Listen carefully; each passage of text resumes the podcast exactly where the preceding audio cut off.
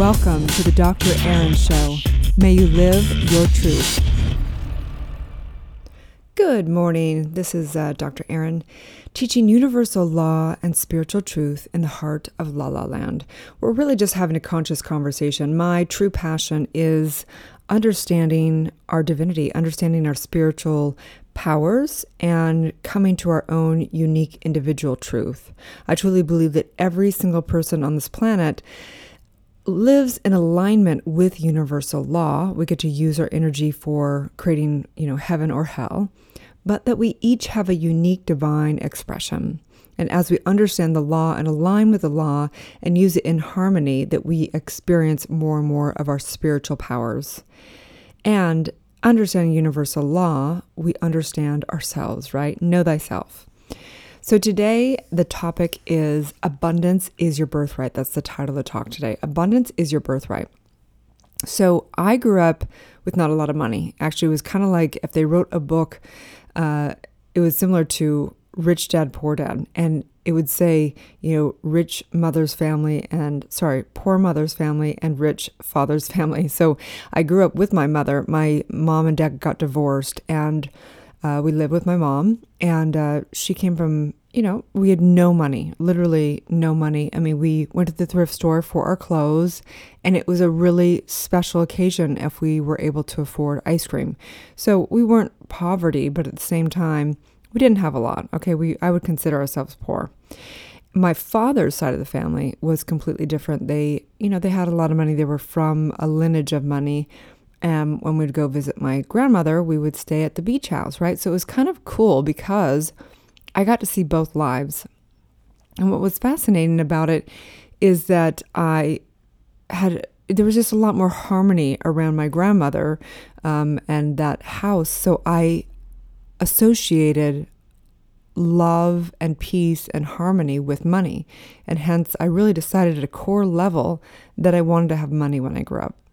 And as I grew up, I didn't have a lot of money. In my 20s, when I had my son, I was waiting tables, and I could not even afford to eat out whatsoever. But I knew there was something in me. I knew that there was abundance. I knew that it was the potential and that it could be done at some level. And as I grew up, I thought, well, where is this dance? Where's the dance between materialism and not hurting Mother Earth, yet having us be abundant? And so that's what I want to talk about today. How do we truly have all the abundance in the world and yet not hurt Mother Nature? And we want it all, right? As Madonna would say, we want it all. I want it all. So hence, there's a book. It's called The Book of Abundance. It's called The Abundance. So it's actually by Peter Diamantis and Stephen Kotler. I don't know if I'm pronouncing that right, but it's called Abundance. And it's interesting because the tagline says, the future is better than you think.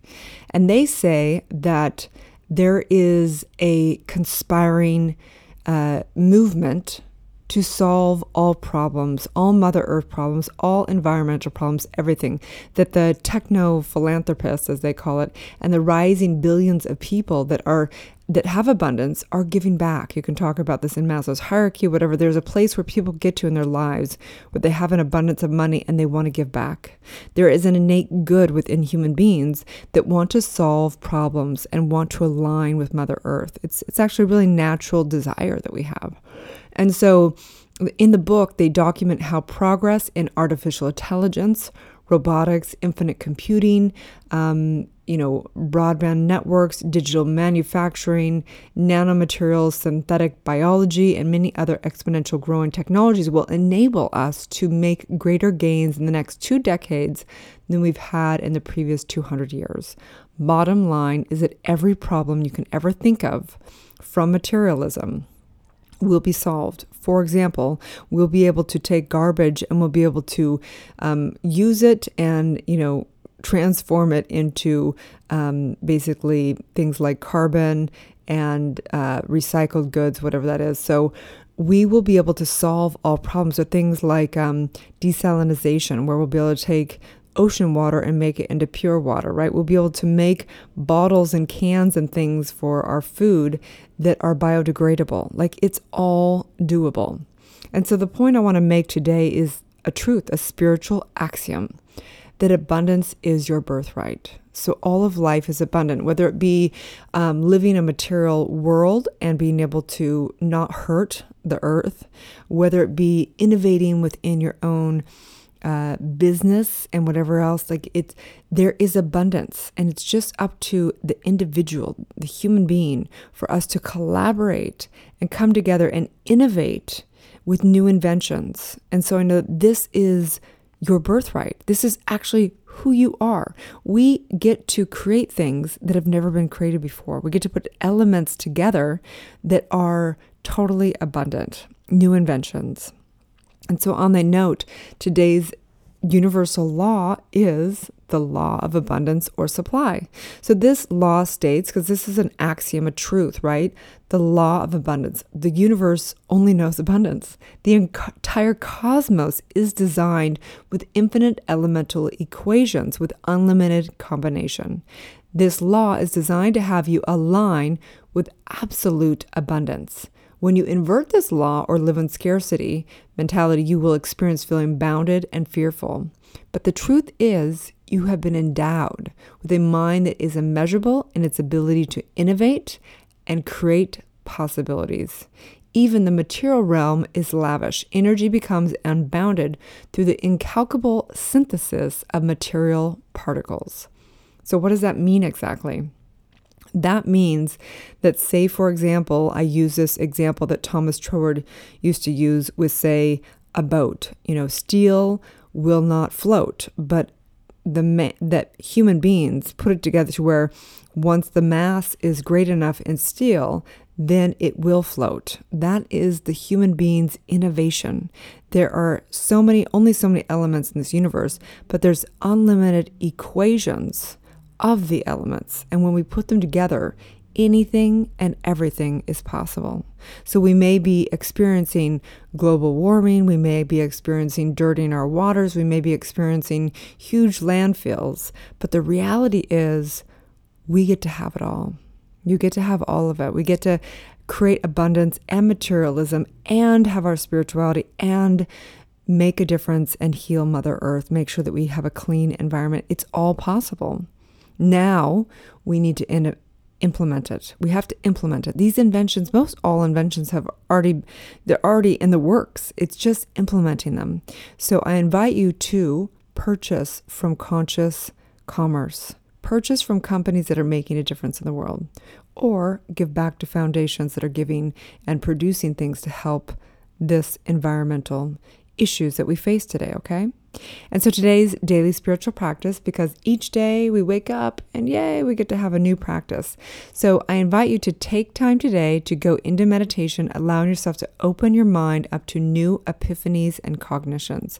You know, oftentimes I'll just go into meditation, say there's a problem, something I want to solve, and I will just kind of almost just lay it out like an offering for Spirit, my higher self, to come in and just have an epiphany around it. I remember doing this years and years ago in meditation. I would go in kind of with the intention of wanting an answer for something, and then I would just quiet my mind and I would just allow the silence, and then I would just come out kind of knowing. I would know what the answer was to whatever it was that I was struggling with.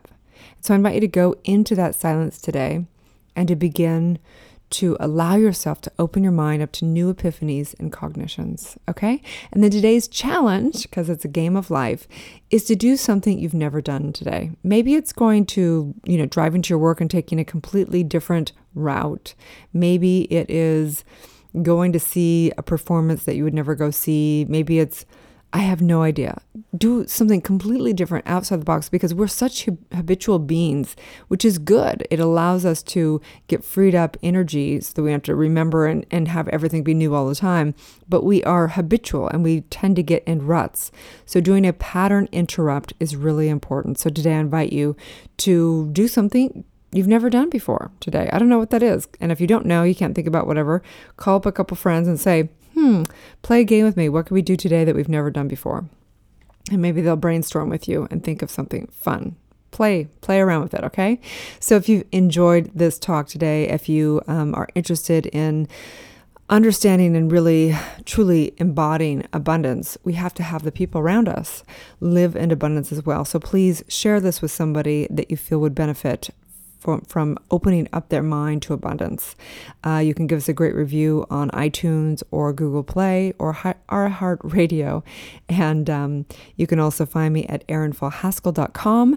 And you can get my free app that has 30 guided meditations, has interviews, and has the daily podcast on it.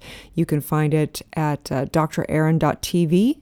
It's free, and you can also find it, of course, on iTunes, Google Play as well, all those places. So you can find me across the board on social media as Dr. Erin, and I'd love to connect you guys because it's all about building a tribe, about building our community. Please let me know how I can get involved, how I can serve, and what's going on event-wise in the consciousness world, because this is all about spirituality, consciousness, and evolving. I really, truly believe that just as much as there's kind of hell and insanity going on in the world, there's a lot of innovation, a lot of heaven, a lot of miracles happening.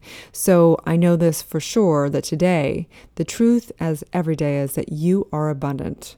So may you live this truth.